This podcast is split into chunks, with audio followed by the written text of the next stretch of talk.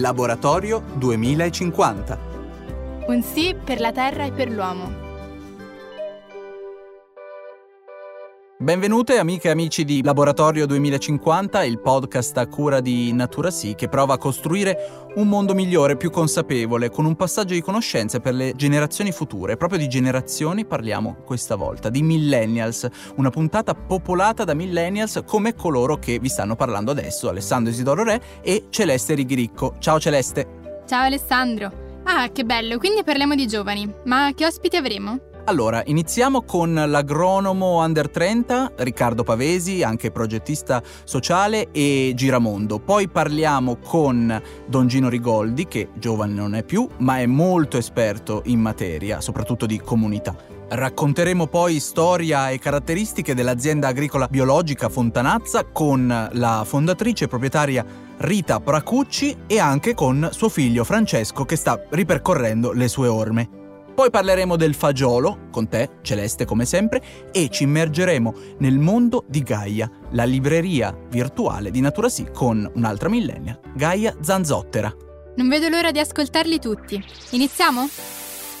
E a proposito di giovani e agricoltura sostenibile, abbiamo il piacere adesso di parlare con Riccardo Pavesi, dottore agronomo e globetrotter che non si ferma mai. Ciao Riccardo, grazie per essere qui con noi. Ciao Alessandro, grazie per eh, l'invito a partecipare a questo progetto. Grazie, grazie a te. Senti, io so che appunto, come ho detto in introduzione, tu sei sempre in giro per il mondo e, e lavori nel campo della, dell'agricoltura sostenibile, possiamo dire così. Quindi secondo me è molto interessante eh, se ci racconti il tuo percorso e magari anche inizi a spiegarci un po' un tuo progetto negli anni passati in qualche luogo esotico.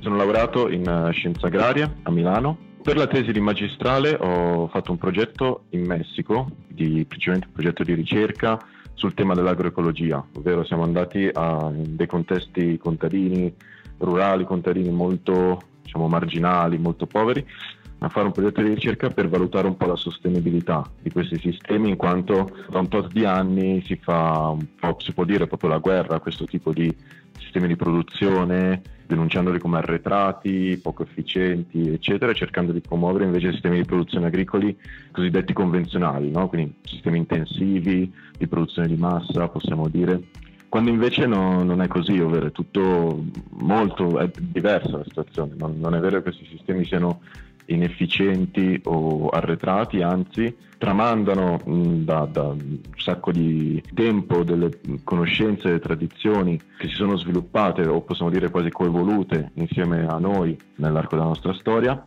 conoscenze che producono a loro volta una, una moltitudine di, di, prodotti e di servizi che caratterizzano l'agricoltura sostenibile o ecologica o agroecologia che è poi l'approccio che utilizzo io, e sono una serie di servizi che appunto possiamo dire di tutela dell'ambiente, di salvaguardia della biodiversità, oltre alla produzione vera e propria. Quindi io di fatto sarei un agronomo, però anche cooperante, ovvero vado in diversi paesi dove appunto dobbiamo sviluppare dei progetti agricoli, dei progetti di sviluppo rurale, sempre in contesti con delle problematiche, con diverse criticità, che quasi sempre onnipresente la povertà, la scarsità di mezzi, però dall'altra parte sempre contesti in cui si ritrova eh, altro tipo di, di, conoscenze, di tradizioni che noi oggi magari nel, a casa nostra invece ci siamo eh, un po' dimenticati. Quindi se ho capito bene tu unisci competenze agricole e tecniche però anche a un'analisi del contesto sociale del posto in cui ti trovi.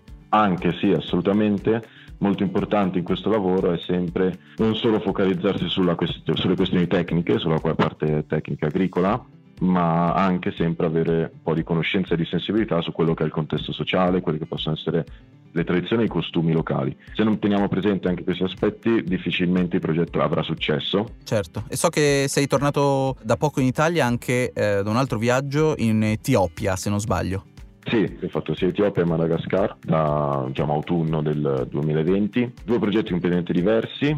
In Etiopia sostanzialmente era più un'impresa italiana che è già opera lì già da una quindicina d'anni, che è in realtà un'impresa ecoturistica, la quale si è trovata ovviamente in difficoltà per causa del, della pandemia e quindi rischiava di eh, non poter sostenere tutti i dipendenti locali, no? tutte persone del luogo. Per diciamo, salvare un po' l'azienda, il proprietario ha deciso, ha pensato di invertire un po' in agricoltura, quindi aveva bisogno di un consulente per un periodo per aiutarlo a sviluppare un po' l'attività agricola all'interno della sua proprietà e quindi appunto mi ha chiesto di andare giù a dargli una mano in questo. Uh, subito dopo invece sono stato in Marascalli, invece un progetto che mi seguo già da un anno ormai, da lì invece abbiamo un progetto molto interessante sulla nutrizione, quindi più che sul lato economico qui andiamo a parlare di sussistenza di certe popolazioni che vivono su delle isole molto remote eh, intorno al Madagascar, le quali insomma, hanno di molte difficoltà a procurarsi tutto il fabbisogno nutrizionale di cui hanno bisogno, eh, per varie ragioni, difficoltà nel coltivare, difficoltà eh, a importare eh, prodotti dalla Gran Terno, cioè dall'isola madre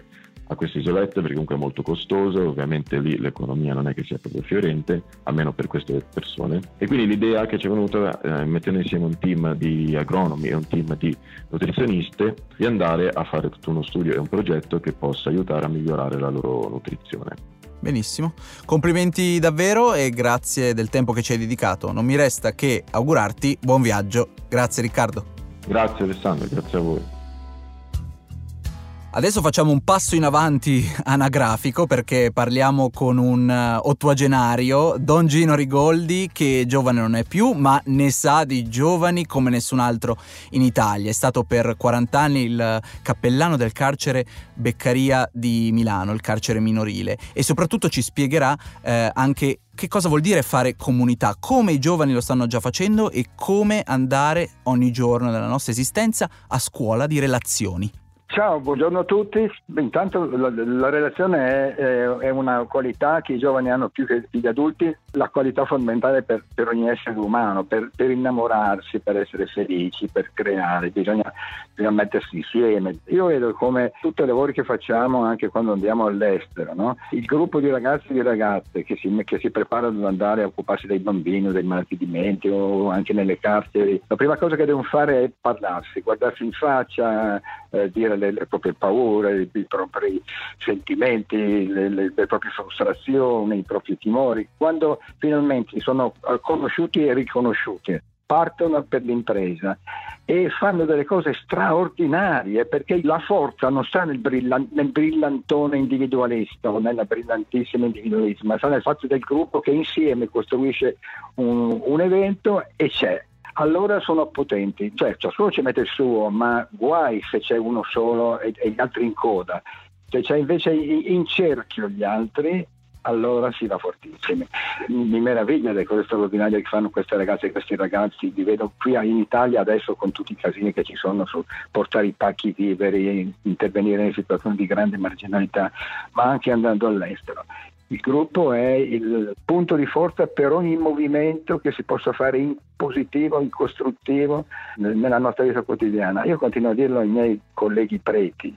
Per un cristiano, per un gruppo di preti, l'essere comunità, dove di relazione però che ci si conosce personalmente, uno ci mette il suo cuore, la sua faccia, i suoi desideri, è una maniera intanto per essere per fedeli alla fede che ci comanda di essere persone che si vogliono bene e che fanno comunità ma anche per essere poi costruttori. Perché abbiamo quasi 3.000 volontari del, di, di BIR che ancora quando ci telefoniamo arrivano tutti, non, non tutti 3.000 per modo di dire, ci sono sempre, perché qui hanno sperimentato di essere stati riconosciuti come persone brave con le quali allearsi, la solitudine è una fregatura come diceva nella terza puntata Walter Tocci, eh, ci diceva il riconoscimento c'è solo con e nell'altro.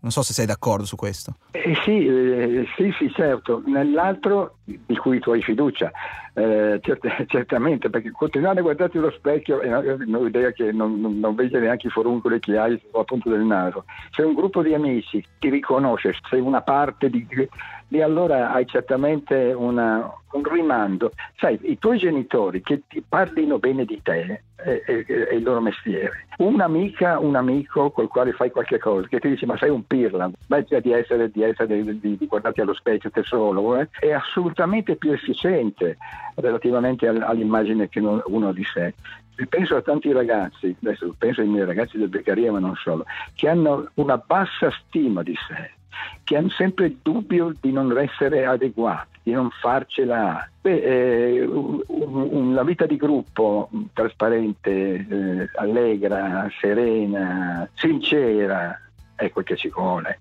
Allora, Don, grazie mille di aver condiviso anche un po' la, le tue esperienze con noi. Eh, concludo dicendo, eh, per chi fosse interessato a collaborare, ricordiamo eh, fondazionedonginorigoldi.it perché è anche importante far passare la parola, no? Sì, sì, sì, poi, ma che se avete poi qualche progettino che può essere in qualche maniera condiviso, pensato, moltiplicato, portato, quando si occupa gruppi di ragazzi e di ragazze che, che, creano qualcosa per dargli una mano a camminare con le loro gambe. Un po' di competenza ce l'ho, la temenza senile non mi ha ancora colpito, quindi insomma. direi, direi, proprio di no, confermo, però ho avuto il piacere di, di conoscerlo anche dal vivo. Va bene, grazie mille Don, a presto. Ciao, buone cose. Nuova puntata vuol dire anche nuova tappa in questo safari auricolare per l'Italia, su e giù, nord, sud, ovest, est. Questa volta è il turno dell'azienda agricola biologica La Fontanazza e abbiamo il piacere di parlare con la proprietaria Rita Pracucci. Ciao Rita, grazie di essere qui. Ciao, salve a tutti, ciao, ciao, ciao, ciao. E dall'accento sento che sei proprio una romagnola doc. Sì, sì, sì, Romagnola puro sangue. Noi ci troviamo praticamente sulle colline romagnole tra Cesena e Rimini, sulle prime colline dai a 10 km dalla Via praticamente, abbiamo Cesenatico davanti insomma. Noi praticamente siamo partiti a fine 99, siamo io e Stefano che gestiamo l'azienda, io sono la titolare ma siamo io e Stefano, io e mio marito, siamo partiti nel 99, abbiamo preso questo piccolo pezzo di terreno, da subito abbiamo deciso di fare biologico, poi dopo ci siamo allargati e abbiamo preso altri, prima 6 ettari di terra e poi dopo abbiamo altri, ne abbiamo presi altri alla fine 6-7 ettari tutti in affitto, sempre ormai da 20 anni tutti in biologico. E più che altro il frutteto perché qua diciamo che la vocazione qui delle colline è il frutteto, insomma albicocchi, peschi, ciliegi, eh, susini, poi andiamo con i cacchi, olivi, abbiamo un po' di olivi, vigna, così. Poi dopo abbiamo un po' di ortaggio eh, perché io faccio la vendita diretta, quindi eh, cerchiamo comunque di valorizzare i nostri prodotti con la vendita diretta, quindi frutticolo prevalentemente. Molto bene, molto bene. Facciamo però adesso una specie di viaggio nel tempo, eh, perché eh, c'è qualcosa da raccontare. Sappiamo la Romagna, terra di turismo, eh, famosa comunque in tutto il mondo, sicuramente in tutta Europa, e era un po', sembrava un po' la tua, la tua strada. E, e invece cosa è successo? Raccontaci un po' la tua storia successo così che praticamente io chiaramente figlia di contadini, ma vuoi che faccia la contadina? Ma mai al mondo.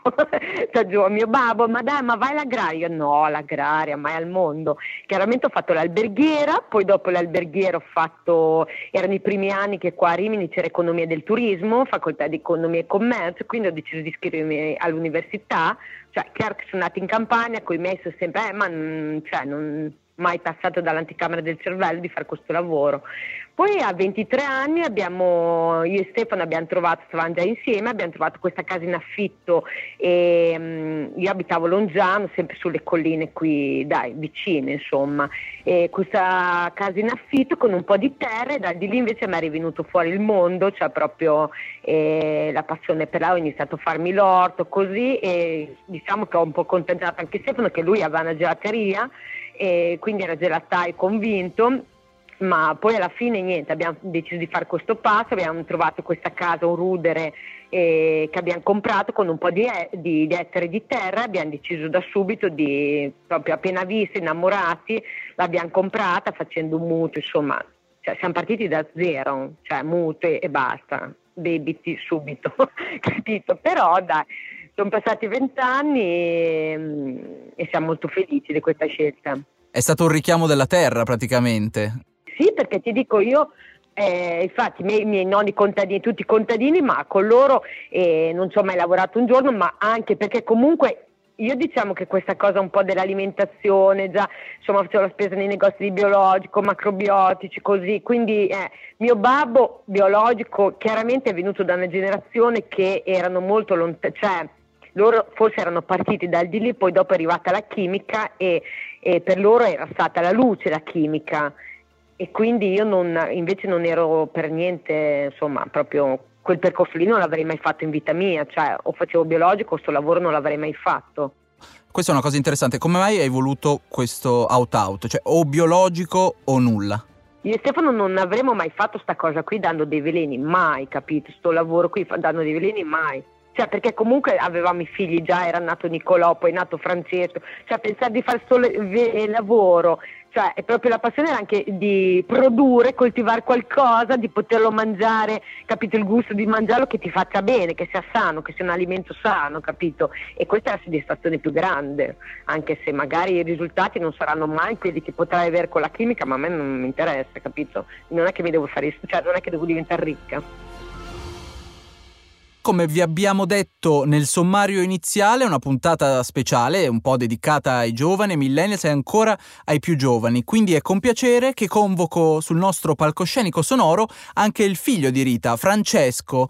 Ciao Francesco, che cosa stai facendo tu per costruirti un futuro più sostenibile nell'ambito dell'agricoltura? Ciao a tutti, innanzitutto e c'è da dire che vabbè io sono il figlio più piccolo, sto finendo di frequentare l'agrario, l'istituto tecnico agrario qua a Cesena. Ho sempre aiutato i miei in campagna, sono sempre stato dai, in mezzo alla natura e tutto questo ambiente cioè, mi ha subito coinvolto eh, infatti eh, non ci ho messo molto a scegliere anche che scuola fare eh, alle superiori, non mi è risultato difficile e, devo dire che cioè, rifarei altre mille volte questa scelta. Lavorando in campagna con mio babbo e comunque avendo anche un lato teorico che mi dà appunto l'agraria così, ho un panorama un po' dai, tra virgolette più, più ampio, universale e, e quest'anno che sto finendo eh, appunto l'agraria sono molto indecisi in questi mesi anche riguardo a cosa fare il prossimo anno e mi sa proprio che farò eh, tecnologia agraria a Bologna di università. Ottimo, quindi un altro passaggio teoretico e poi però c'è da mandare avanti l'azienda. Cioè, basterebbe anche semplicemente eh, un, un, diploma all'agraria per portare avanti l'azienda, così farà invece e mi piace molto questo discorso nel puntare anche proprio alla teoria, cioè allo studio della, dell'agricoltura, che così mi, mi, offre proprio un panorama un po' più, più ampio, una visione più aperta riguardo a tutto.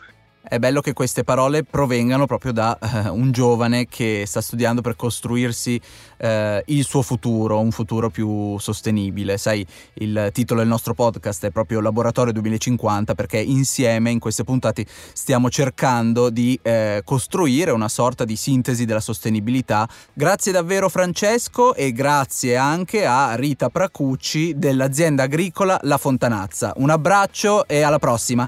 Grazie a voi, grazie a voi, ciao, grazie un abbraccio. E a proposito di agricoltura e di speranza, cade a fagiolo, come si suol dire, l'intervento di Celeste su un alimento. Di che cosa ci parli questa volta? Hai detto bene Alessandro, oggi parliamo proprio del fagiolo. Con il termine fagiolo si indicano in realtà numerose specie di legumi anche molto diverse tra loro. Il fagiolo per antonomasia è il fagiolo comune o Phaseolus vulgaris. È originario dall'America meridionale e si è diffuso soprattutto in Asia, nel bacino del Mediterraneo e in Europa, dove viene maggiormente prodotto in Spagna, Portogallo e Italia. È una pianta annuale e cresce molto rapidamente. Può essere sia nana che rampicante. Quella nana è più adatta da coltivare in pieno campo, mentre quella rampicante è più facile da coltivare in orto, dove la raccolta è manuale e scalare nel tempo.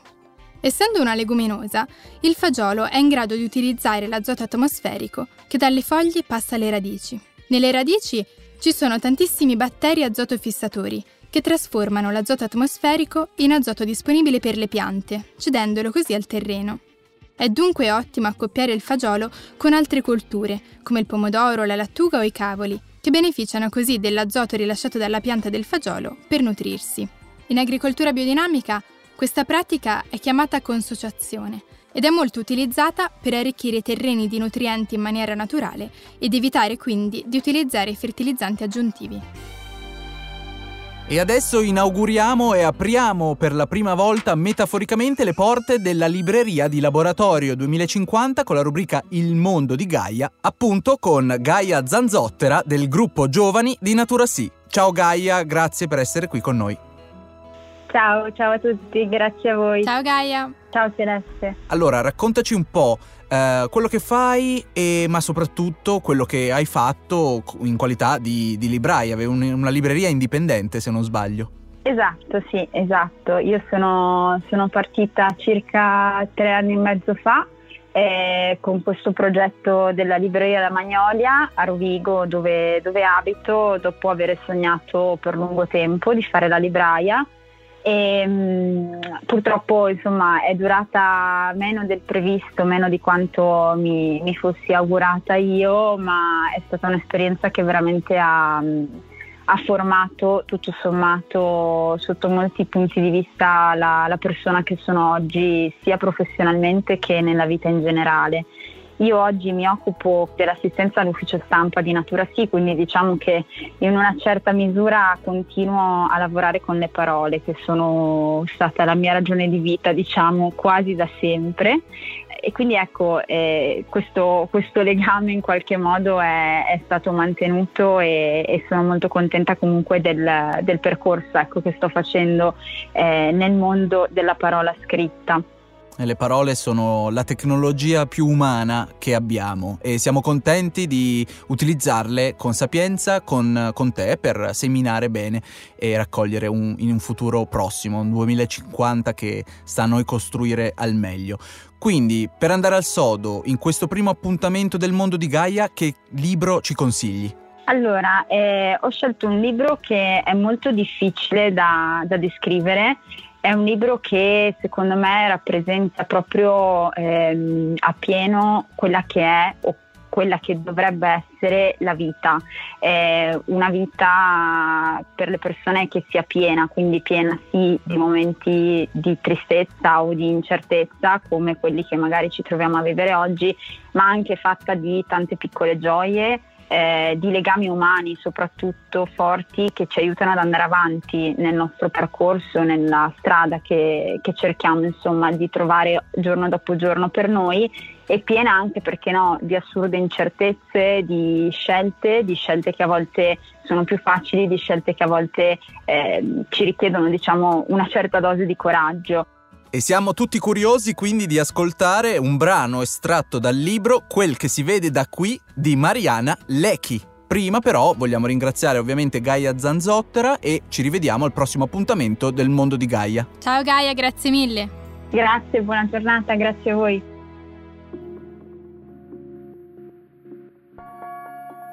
Se si fissa a lungo una cosa ben illuminata e poi si chiudono gli occhi, davanti all'occhio interiore si vedrà comparire la stessa identica immagine, una sorta di impronta persistente, in cui ciò che in realtà era chiaro appare scuro e ciò che in realtà era scuro appare chiaro. Se ad esempio si segue con lo sguardo un uomo che cammina per strada e che continua a girarsi per fare un ultimo, ultimissimo, ultimissimissimo saluto e alla fine si chiudono gli occhi, dietro le palpebre si vedrà il movimento cristallizzato di quell'ultimissimissimo saluto, il sorriso cristallizzato, e i capelli scuri dell'uomo saranno chiari e gli occhi chiari, scurissimi. Se l'oggetto di questa lunga osservazione è qualcosa di significativo, qualcosa che con un solo movimento può ribaltare la vita in tutta la sua vastità, allora l'immagine riaffiora di continuo. Anche a distanza di decenni, d'un tratto è di nuovo lì qualunque cosa stessimo guardando prima di chiudere gli occhi. L'immagine dell'uomo che saluta per l'ultimissima volta riaffiora di colpo. Ad esempio quando ti entra un moscerino nell'occhio mentre pulisci la grondaia. Riaffiora quando vuoi riposare un po' gli occhi dopo aver guardato troppo a lungo un astruso rendiconto delle spese condominiali. Quando la sera ti siedi sul letto di una bambina le racconti la favola della buonanotte e non riesci a ricordare il nome della principessa o il lieto fine, perché la stanchezza ha il sopravvento. Quando chiudi gli occhi per baciare qualcuno. Quando ti sdrai per terra in un bosco o sul lettino clinico, nel letto di un altro o nel tuo. quando chiudi gli occhi mentre sollevi un oggetto pesantissimo, quando trotti da una parte all'altra per tutto il giorno e ti fermi a malapena per rifare il nodo ad una scarpa slacciata. E solo allora, con la testa china, ti accorgi di non esserti mai fermato. Riaffiora quando qualcuno dice chiudi gli occhi per farti una sorpresa. Quando ti appoggi alla parete del camerino di un negozio perché anche gli ultimi pantaloni da provare non vanno bene. Quando chiudi gli occhi appena prima di pronunciare una frase importante, ad esempio ti amo o io no. Quando prepari le patate arrosto in piena notte. Quando chiudi gli occhi perché davanti alla porta di casa c'è una persona che non vuoi assolutamente fare entrare. Quando chiudi gli occhi perché ti sei appena liberato da una grossa preoccupazione. Perché hai ritrovato qualcuno o qualcosa. Una lettera, una speranza, un orecchino, un cane in fuga, l'uso della parola o un bambino che si era nascosto troppo bene. Quell'immagine continua a raffiorare all'improvviso. Quella e nessun'altra, nitidissima. Riaffiora come se fosse un salvaschermo della vita e spesso proprio quando meno te l'aspetti. Siamo giunti alla fine anche di questa puntata, abbiamo parlato chiaramente soprattutto di giovani e di costruzione di comunità. Grazie come sempre a Celeste che è qui al mio fianco in studio. Grazie Alessandro. Vi ricordo poi che il podcast è disponibile oltre che sul sito e sull'app di Natura Sì su tutte le piattaforme digitali come Spotify o Apple Podcast. E nella prossima puntata invece parleremo di mobilità sostenibile con una serie di ospiti davvero davvero pazzeschi. Ciao! Ciao.